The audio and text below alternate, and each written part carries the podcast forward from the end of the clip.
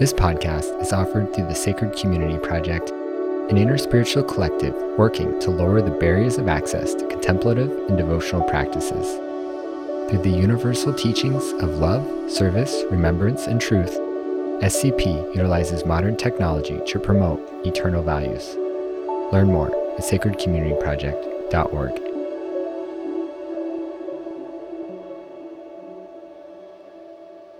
Welcome back, everybody. This is Hari with the Sacred Community Podcast. The Sacred Community Podcast is a gathering of interviews, lecture, question and answer, meditations, live music sharings, and much more. This episode features SCP and Kripa's very own Sitaram Dass. Sitaram Dass was a caregiver for Ram Dass on Maui for over 2 years. He is now the director of the Sacred Community Project and a member of the Kirtan Collective Kripa. Sitaram Dass is a licensed clinical social worker, and if you haven't had the chance to sing or be with him, it's just an incredible bhakta. We'll definitely be diving into his time with Ram Dass, the bhakti path, and getting to actually hear about, what the beginning of his spiritual journey looked like and all the twists and turns that it took that finally got him to where he was a caregiver for Ram Dass. If you haven't had the chance to check out his book, From and For God, that is available in the SCP store. And my favorite offering, I think, and his newest, is the Exploring the Hanuman Chalisa audiobook, which I just cannot recommend enough. He goes line by line through the Chalisa and unpacks all the stories, the mythologies, connects all the little dots that, if you've ever wondered, what does that line mean or what's that referring to? This is the resource for you. So also one thing to note is this was such a great interview and it went on for a considerable amount of time. So we're going to split this episode up into two parts. So this will be part one of a two-part series with Sitaram Dass. And without further ado, allow me to bring in SRD. I'm here with my beloved bandmate, Sitaram Dass. Hey. Sitaram Dass was a former caregiver of Ram Dass's. And let's see, how old were you when you first went out there? Yeah, so that's the part where my memory gets a little bit fuzzy sometimes. I just turned 24 when I moved to Maui. Yeah. How did that come up? Like, what inspired you? How did you first start getting into Ram Dass? What inspired you then to go out and just completely redirect your life? Yeah. Well, I got into Ram Dass first when I was 21, I think, is when I first came across Be Here Now. And it was when I was 20 is when I first started getting into spirituality and exploring different religious traditions. It's also when I started experimenting with psychedelics.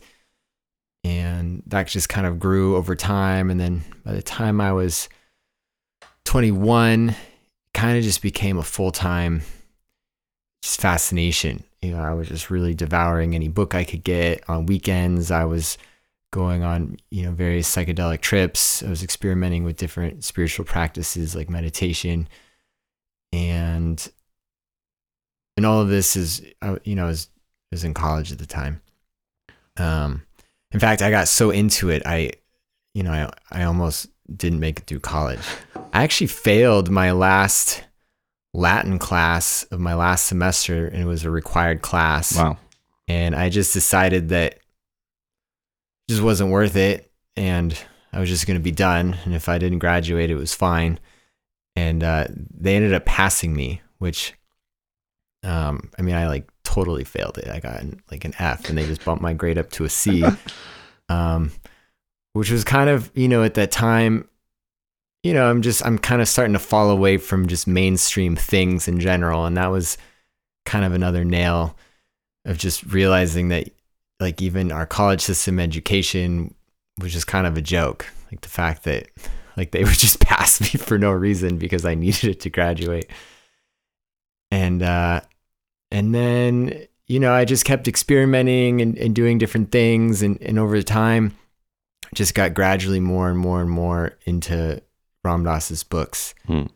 And I would have been 23.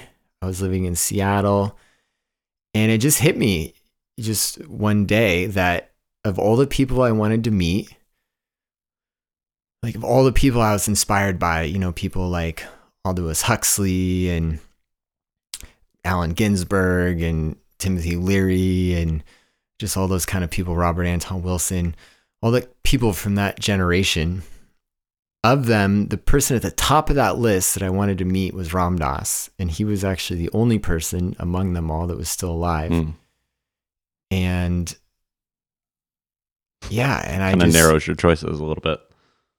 Yeah, well, but it also he was also the top of the list, you know, even if they had all been alive, and so it just planted this seed that I just really felt like I had to meet him.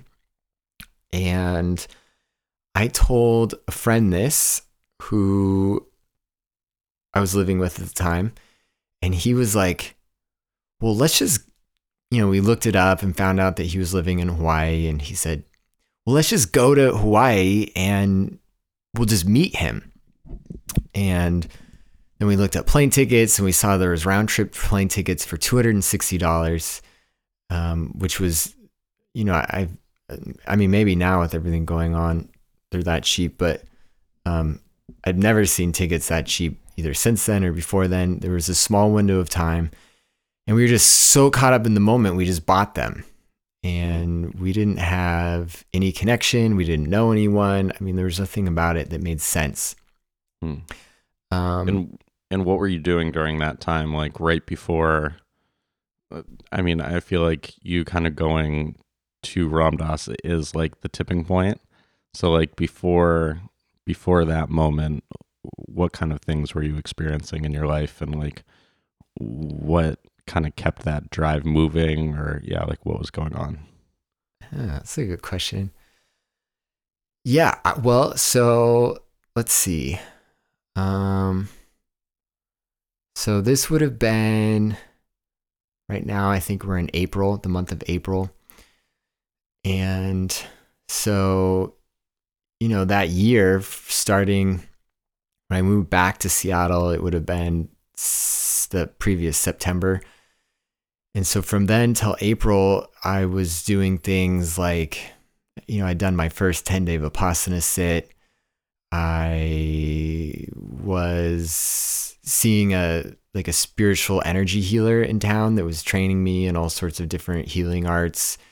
I was going and seeing shamans. I was just really experimental. I was even going to see psychics and tarot readers. And I mean, just, you know, I was really like deep in it. And I also, I didn't necessarily have specific directions. So I was very just open and experimental and just kind of wanting to devour anything I could. I did the 10-day master cleanse. You know, just stuff like that. I did that mostly because I want to experience what a fast was like. Yeah, so I mean, that's what I was doing. And I was also working a job. I was working in a group home for, you know, kids with like behavioral issues. Yeah, so it's kind of the backdrop of the things I was into at the time. All right, so you get your ticket and you go out to Maui. Just kind of with the let's go meet Ram Dass. And so then what happens? Yeah, well, so we get the ticket, and we get it for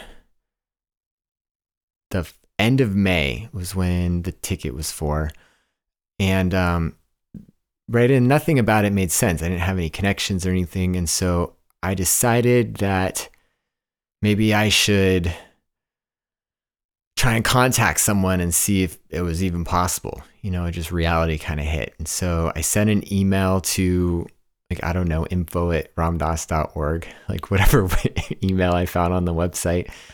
I love that we can share this now. because like after his passing, like we would never just be like, yeah, just, you know, email info@fromdas.org and maybe come on out. Yeah.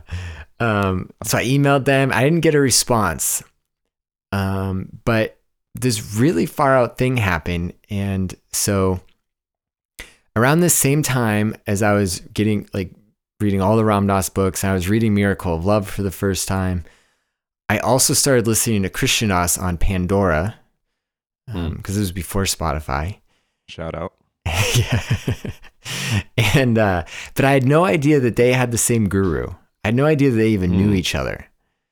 And so we're watching Fierce Grace, which I hadn't seen yet. It's now the beginning of May. And, in the movie, Krishna Das is obviously in the movie, and he actually talks about being on the bus. And it just totally blew my mind, you know, just the fact that he was there on the same bus as Ram Dass, and that whole pinnacle story of, you know, Maharaji knowing, you know, where they're going to be before they are and all these things. And so I just had this moment of just feeling like, I don't know, just there was some synchronicity there. And so then after that, I look up to see when Krishna Das is coming to Seattle, where I was living, to do a kirtan. And he was coming the day before I was supposed to leave to go to Maui. And in that moment, I just knew that it was going to work. Like, I just knew that it was meant to be. It was like my own personal bus story. And so I went. And so then after that happened, I wrote another email to the foundation. And I just reminded them. And then that time I did get a response, and it was Mike Kroll who wrote, because at that point in time, like Mike Kroll was like managing the heart to hearts, I think. And, I mean, you know, he had way more hats then. And, he just said, you know, I passed on your information, but Ram Dass is busy and we'll see, but I just knew it was going to work. And so I went and I saw Krishna Das, and then the day after I flew to Maui with my two friends, and we hitchhiked and slept on beaches, and we just waited around for the call. And which is amazing though, because come on, like that's not a common story anymore. Like if you heard that in the 60s or the 70s, like yeah, like that makes sense. But I mean, that was pretty renegade. Yeah, I mean, now it seems so far out because I don't know if I'm the same person now or whatever. I don't know if I would do that again, but I just really felt like I had to do it. And it was also, I mean, you know, before I'd moved back to Seattle, I was living out of my car in the desert of New Mexico for a few months, solely doing my spiritual work. And, you know, I did a tree sit in Berkeley. I lived, you know. All right. For those who don't know what a tree sit is. Yeah. So this is it's a failed tree sit story because they ended up cutting the oak grove. But there is an oak grove in the city of Berkeley. It was next to their sports stadium. And the school of Berkeley wanted to cut it down. But the city of Berkeley had an ordinance that said that, you know, oak trees of a certain size can't be cut down. And that's pretty clear. It's pretty clear, but the school gets to bypass it because they follow state law. I don't know. But anyway, a group of anarchists, hippies, went up and they created kind of this Ewok village up in the trees, and everything was connected by ropes, and you wore these harnesses and... No way. Yeah, it was. So I had just come back from living out of my car in New Mexico for a few months, where I was just solely focused on trying to figure out my spiritual life. And I was on my way back to Seattle, and I just saw them, and they said, "Do you want to come up?" And I didn't have any directions, so I went up and lived with them for a week. That's actually how I learned to chant Om for the first time. Amazing. See, it all happens. So anyway, so I mean, sleeping on the beaches and hitchhiking like that, like right. At that time in my life, that was kind of par for the course. That was just Wednesday.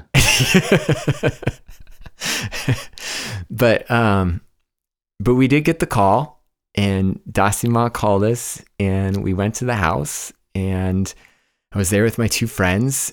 We were on the back lanai, and the back patio porch, and Ram Dass, his room is up a flight of stairs in the house, and he's in a wheelchair, so to come down to that back lanai, he has this like wheelchair elevator thing. Mm-hmm. And so we sat there as Ram Dass descended down from the heavens in his wheelchair, and it was everything. I was meeting my spiritual teacher. I was like in awe. He was glowing, there was this real palpable thing, but then also it was like meeting a rock star or something. I had all of the timid, like teenager feelings of, meeting, like whatever, your rock star idol. Like all of that was just circulating in that moment. When you say that you were meeting your spiritual teacher, what did that mean to you then, and what does that mean to you now? Yeah, what did it mean then? I mean, then, I don't know if I knew what it meant then. It was just a feeling. But at that point, I had read almost every one of his books, and even though I was going there to meet him, kind of the conversation I had with my friend where that came out is I actually told him that I wanted to meet him so bad. I thought maybe I should just move to Maui because I saw that he gave talks sometimes there. And so I thought if I was just living on island, maybe I'd get to see him talk. And I mean, so that was my thinking. So I don't know if I knew what it meant that he was my teacher. I mean, at that point he was just a teacher, but he was still the most important teacher for me. And I did know that.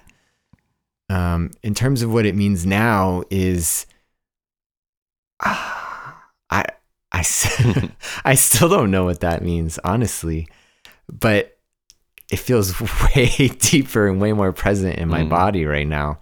I just, especially, when he almost died, last year, and, I wasn't able to go to Maui and be with him, and I hadn't really been at the house in a while, and I hadn't been in regular contact with him in a while. I just, I went through this whole process of just, just really figuring what that all meant and like what he really meant to me. And really got clear on it actually before, he did leave his body at the end of December, that he just is my root teacher. And I know that he's on his own soul's journey and his own being, but in my heart of hearts, like he's no different for me than Maharaji. It's just, the way I feel when I look at him is the same way I feel when I look at Maharaji. Like there's no different. So for me, like I look at his eyes in the picture right now, I'm looking at him, and it's a straight doorway into God. And so, how do you explain that kind of relationship? But, 'cause it's not just the teachings anymore. In fact, the teachings, right. Those are even secondary. I still enjoy listening to his talks, but that's not the level of him being my root teacher. So can you explain what that is? Yeah. Kind of the concept of a root teacher and your connection to it and your connection to Ram Dass in that way. Yeah. Well, I'll start off by saying this, because I would say this to people after I left the house, and people would ask, like, what was it like being with him? And when you're there, you basically go to every talk he gives, and you're in charge of managing the webcams and stuff, and so you're in the room when he gives all his talks over Skype to places, and then I would listen to his talks all the time, and so I was steeped in his teachings while I was there. But and there was a few moments when he said certain things at the right moment, but really it was just being around him. Like he just held such a depth of presence in his being. And he just showed me that the teachings are real, because I got to see that he's a human being. You know, I got to see him go through the full emotional response of being human. I got to see him grumpy in the mornings. I got to relate to him in an interpersonal way like that. But through that, I saw that, you know, when he talks about that practice of being loving awareness, I saw that it's real. And because he's human, it just made it so much more clear that it's our birthright, and that we have access to that. Like right now, that we don't have to wait for something. The most important thing that he did for me was just to look at me unconditionally, like with unconditional love. You know, when we're at the house, we're more just of service and doing things, but most of us got to have at least one one-on-one with him. It was normally in the beginning, right? It's normally how it went. Dude, how wild is that too? Like, it's so funny. Like, my expectations going in were so interesting. Like, I thought that I was going in and like we would be doing like morning meditation and like some kind of ceremony. I didn't even know like RT. I knew nothing. I did all my learning for the most part while I was there. And then like having like, yeah, like Dharma talks, like I figured like we would have Dharma talks and stuff. And, that was not the case. And it's interesting. I have the same thing when people start asking like, so what did you learn there? Or what was it like? It was like a weird, extraordinary, normal life. But that, like, it's taken me pretty much, I don't know, like 6 years, I think, to finally start getting that, like, it was the information, but it was kind of a morph of being. Like, yeah, I was not a happy dude. Like, I was not like a healthy guy. Like within the first 3 weeks there, I lost like 26 pounds. And was just emotionally just going through it. I did the cleanse when I got to the house. Dasima asked, or it was the second day, and she said, "We're going to start a cleanse. Ram Dass, the whole house is doing a cleanse. Like, do you want to do it?" And I was like, okay." And dude, it was like a purge. Yeah, but wow. I came out of that, and like after like leaving the house and like looking back all these years now. Like one of the things that I recognize now is I learned how to be quiet and like how to like anticipate people's needs better without them having to say anything, how to just kind of tune in to a room. And like, I went from listening to like gangster rap and My Chemical Romance and like listening to that still like in the house, like in the shower and stuff, like to it's like when we were talking about in the car, just like I just kind of listen to chanting now, and yeah. There's not much else that like it just I don't feel connected kind of any other way. Yeah, so much. That's interesting. So my preparation thing. So the whole way that I got to move there was when we were with Ram Dass. He said that. Like basically, if I came to Maui, maybe that they always need help around the garden. So maybe there'd be something that I could do. It was like that. And that was enough. So I dropped everything in my life and I moved to Maui. That was enough. Yeah. Maybe you could work in the garden. I found someday. This guy in Paia that let me sleep on his back porch, and I paid him $100 a month for like utilities, basically, to use his kitchen and shower. And then I just started calling the house until finally Dasima called me back and said I could come and garden. And wow. I literally thought I was going to be volunteering. Right. And she ended up paying me. And then I thought I had it made. Right. And so then. And what else do you want? Yeah. And so then shortly after that, I moved actually onto Twin Falls. I got this bamboo hut. I was doing work trade there for this bamboo hut. I had no electricity. And I just had my harmonium, and Dasi Ma was giving me like every Maharaji book from the house. Wow. And so, and I just decided to commit. My goal was to learn the Hanuman Chalisa before I moved in. Because I knew nothing, like literally my whole, I just thought if I learned it, maybe I could chant it for Ram Dass. So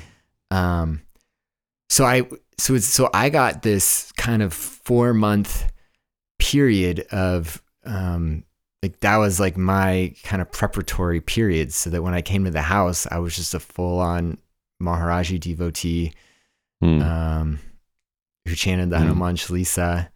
And so it's interesting. So my kind of preparation period happened, like I was a part of the house, but I hadn't moved in yet. Right.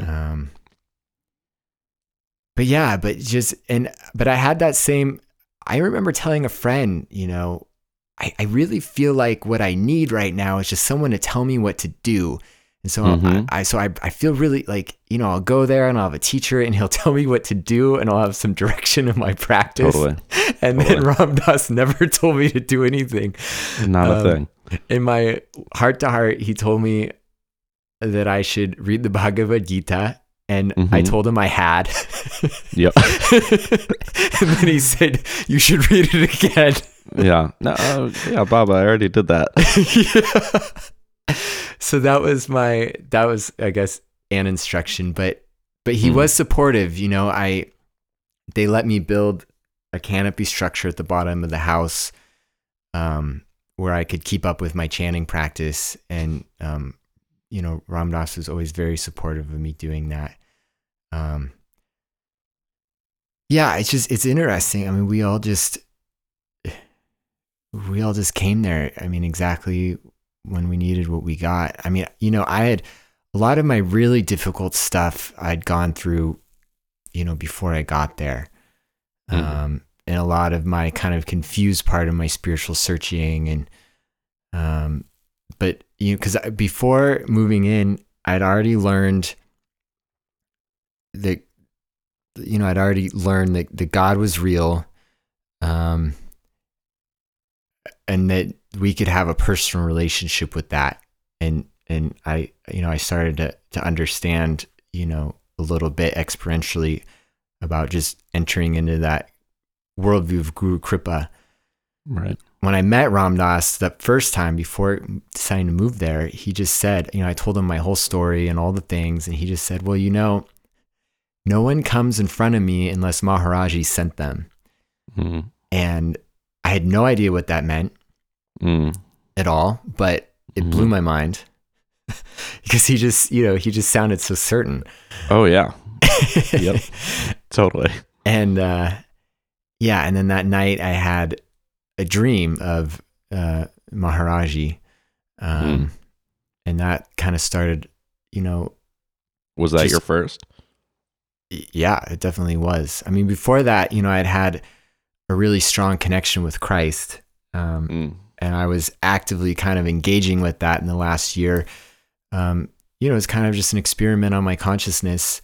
And what happened was that night I had a dream as I was falling asleep on the beach, because, you know, we were still hitchhiking, and that was out in Hana, where I saw Maharaji in Christ next to each other. They were like hovering above the ground on the beach. You know, that point, like right when you're falling asleep, where like the physical world there morphs into your dream world. Yeah. So it was like, it was like I was seeing it. I'm positive my eyes were closed and I was falling asleep, but it was the beach that I was laying on, and they were there hovering off the ground, and they're shape-shifting back and forth into each other's forms.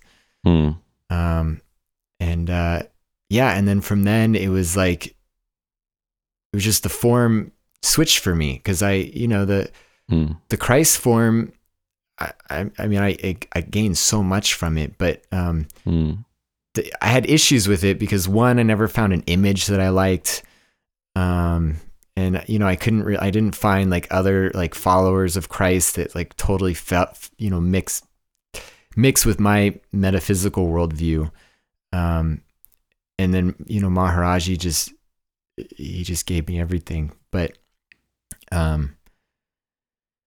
yeah, but back to your thing about, you know, Ram Dass being the root teacher, he taught me that unconditional love is real, and that it is actually at the core of each of our fragile human hearts. And that is just the gift that keeps on giving. So, I mean, especially anybody who's heard Ram Dass before, we've heard this a lot, right? But to experience it and to know it, right, is a different thing. So what is it that you feel, or how do you know? Like, what is that experience like for you? What that experience is like for me is that, you know, with all of the thoughts I have, even my judgmental thoughts, even my self-hatreds, even, you know, I feel like we all have certain emotional states that we're more prone to than others. And for me, anxiety is one that comes easily, or anger, but anxiety even more so. With the physical pains in my body, just that it's possible to drop back, and that it can all be held in this container of loving awareness, and that it's actually just all okay, that I don't have to fight myself anymore. Like I don't have to wish that I was different, or I can let go of that inner struggle, and that truly every single thing that comes into our awareness is lovable, because existence itself is inherently lovable. And it's not something that's rational, it's not something that can be proven, but these spiritual teachings and Ram Dass's teachings, they're there with this kind of promise that there's things that we can do that can help us remember. And for those of us who, if we've never had an awakening of that, there's things that we can do to start to taste that ourselves. And then, you know, once we gain the first taste, that kind of helps us keep going for more, you know, that gives us a little bit more faith to keep going with the practices. And then over time, it just starts to feel, rather than being a special thing, it's more just remembering, just remembering that basic truth of love. So what are the techniques and methods that you use to experience that, and then to just anything that you do to kind of support trying to be more and more in that awareness? So the easiest practices to talk about are the more formal ones. So even right now, I'm sitting in front of my puja table, and in fact, this is probably the number one practice that I feel like we all learned from Ram Dass, was just because he had that glorious puja table, right? This altar that has all of these saints from all these different world traditions. And of course, you know, has a big picture of Maharaji on it. But beyond that, you know, Ram Dass also has basically pictures of either Hanuman or Maharaji on every single wall and every single room in his house. Yep.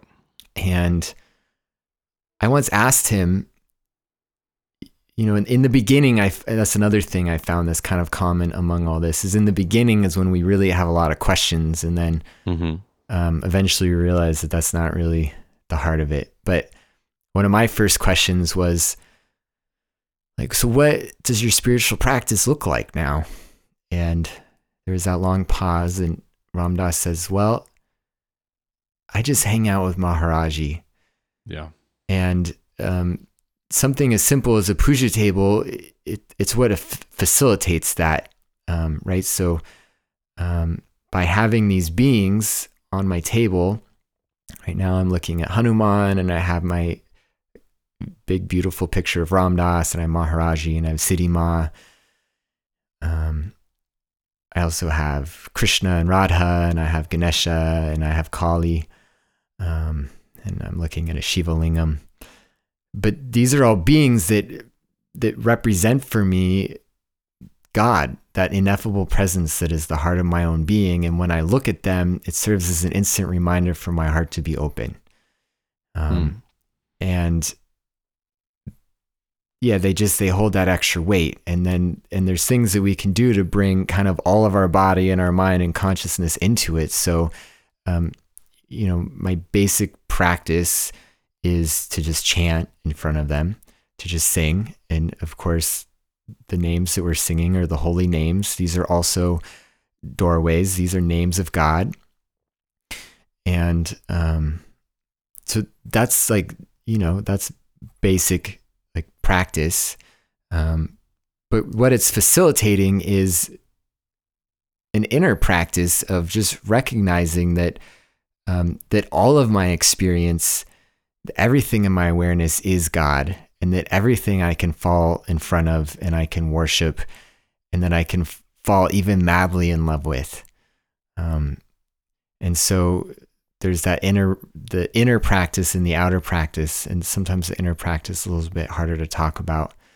But there's, you know, other outer practices that we can do throughout the day, like chanting mantra internally. So, you know, I've been doing that now also as I'm talking with you, just to keep me centered, right? I have my beads in my hand and just doing internal mantra. And so those are the things I do to help me remember. But I also have kind of oriented my life, you know, at some point, in the first few months when I was there, Ram Dass was Skyping into, Frank Oskazeski's Death and Dying group on the West Coast. And, you know, Ram Dass was a part of that and would give talks to them. Mm. They were training for how to be bedside with dying. And Ram Dass said this many times. I'm sure he said this many times before then. And he said that many times after, but it was the first time I heard it when he said, your job when you're with the dying person is to be a loving rock, so the person can push against you and pull against you and you stay rooted in love. Mm. And in that moment, every hair in my body stood up, and I just knew that that's what I wanted to do with my entire life. Mm. You know, so now I work in mental health. I work in, you know, public mental health.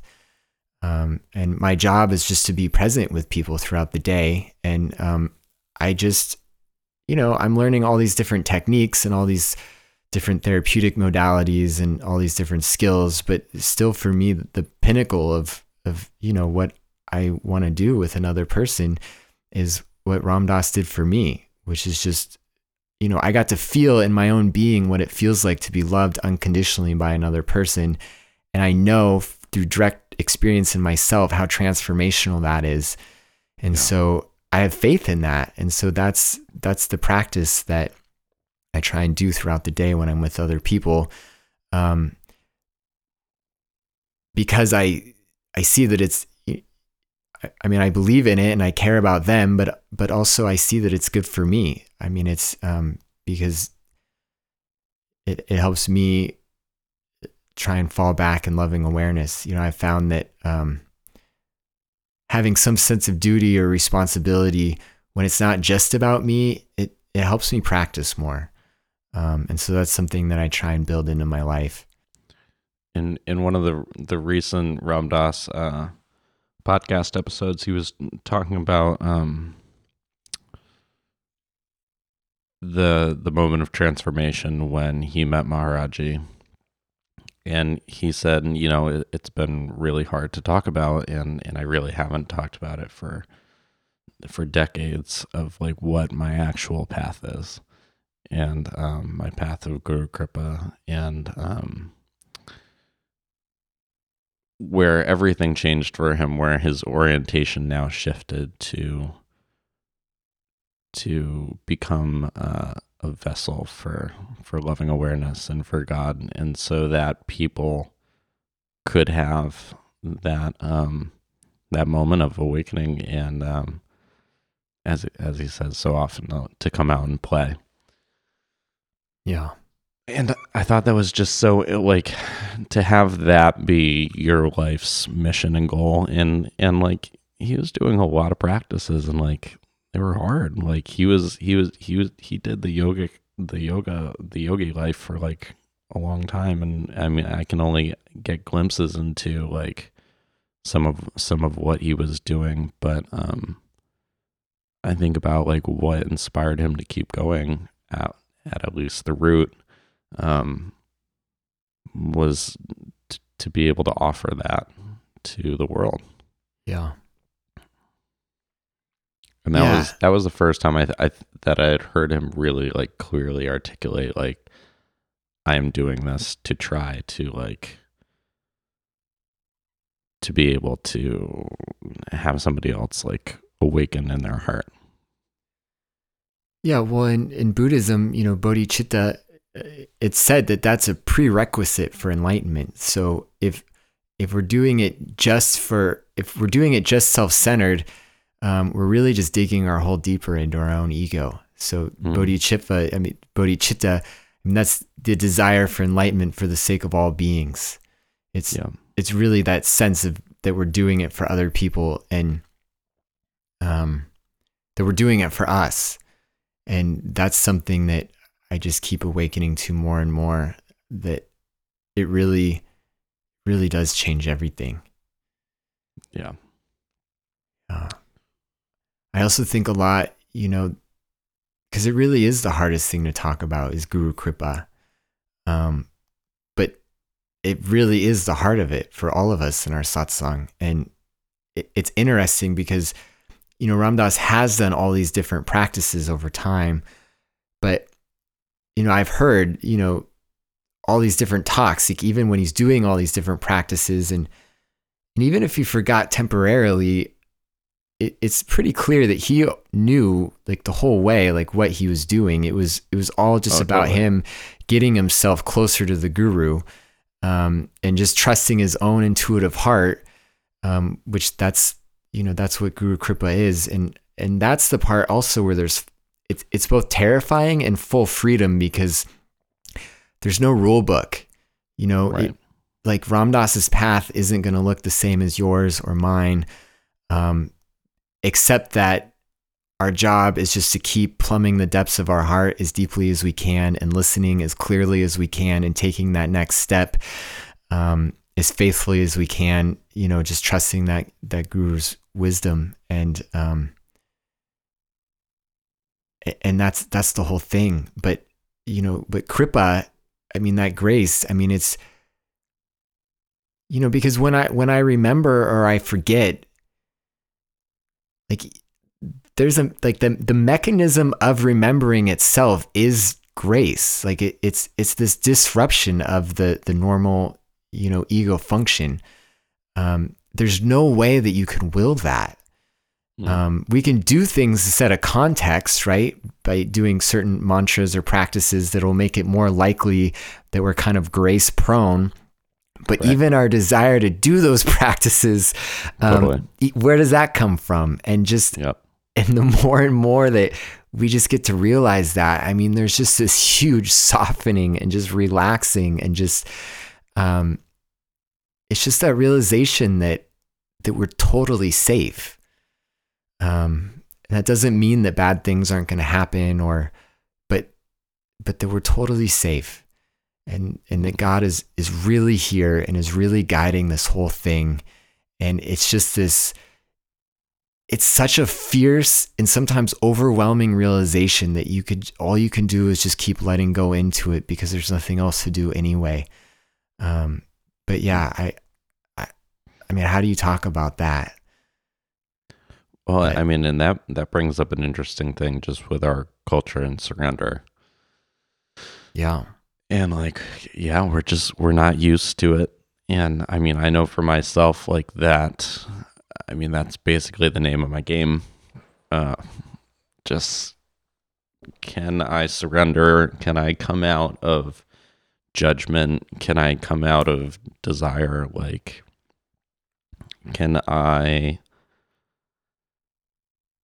I trust into the fact that I'm supported? And I think the thing that keeps on driving me, I mean, is that grace for sure. Yeah. But also some of those experiences of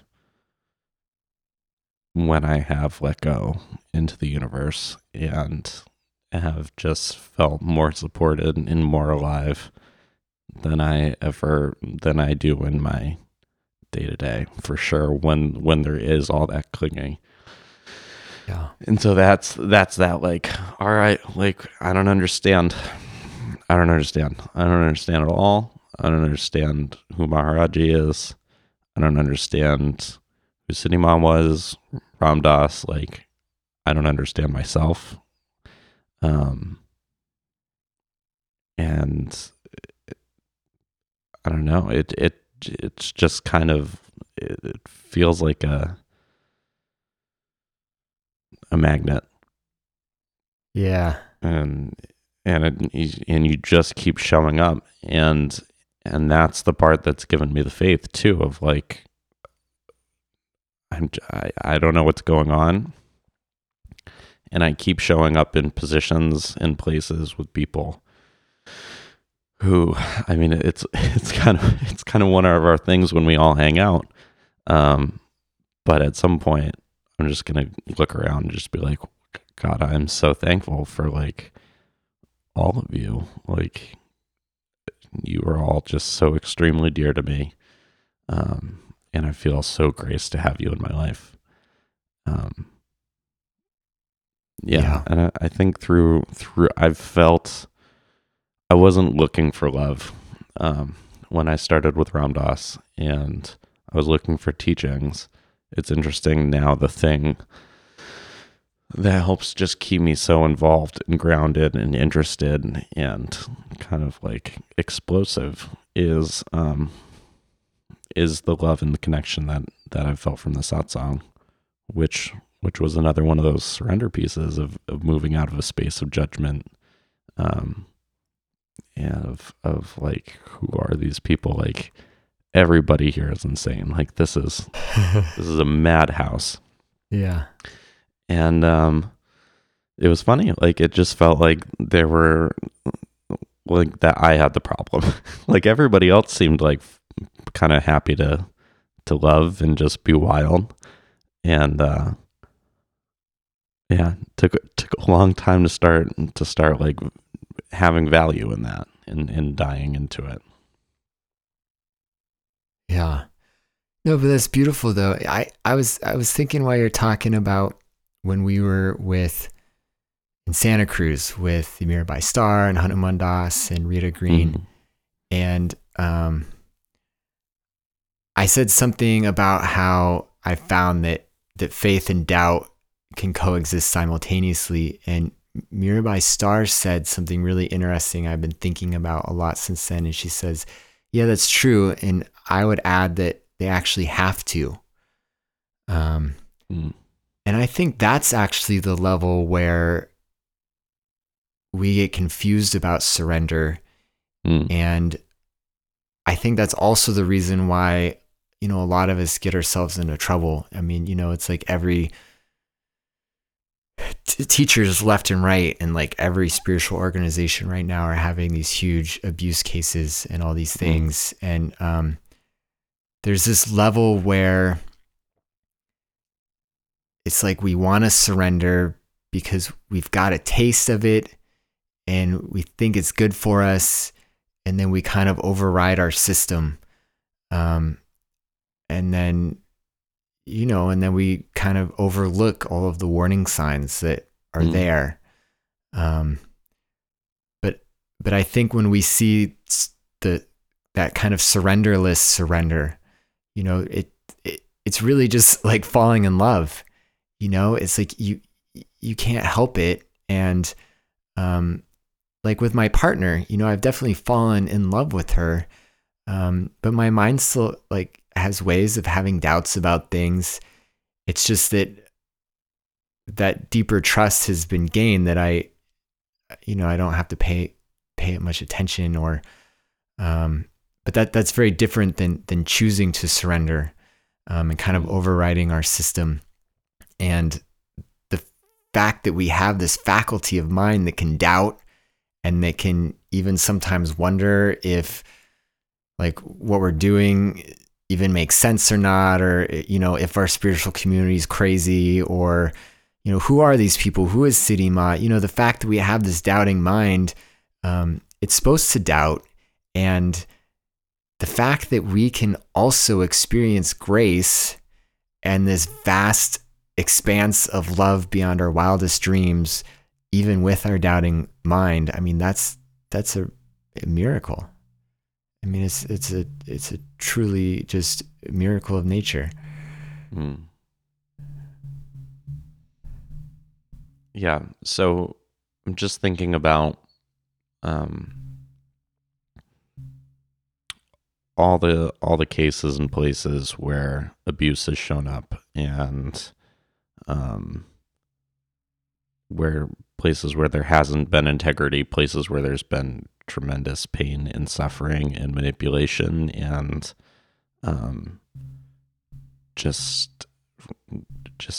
like really bad acts, right? Violence, acts of violence. How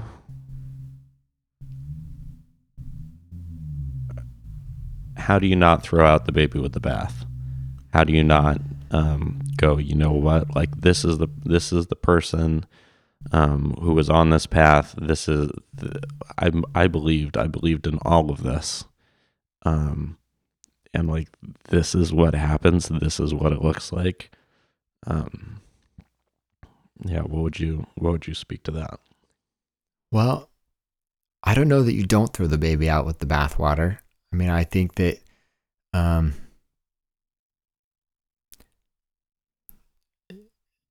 you know, I think that there's people who, because they're taken advantage of and they gave themselves to these systems that, that they might decide that the best thing for them is to not engage with some kind of system like that ever again, to protect their own heart. And,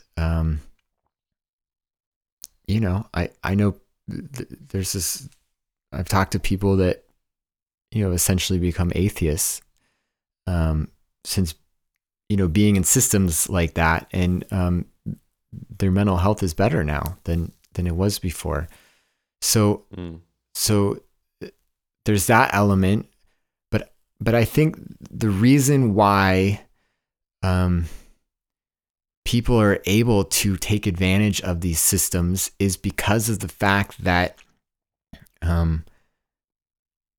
a lot of us just have this yearning in the heart to give ourselves over to something pure.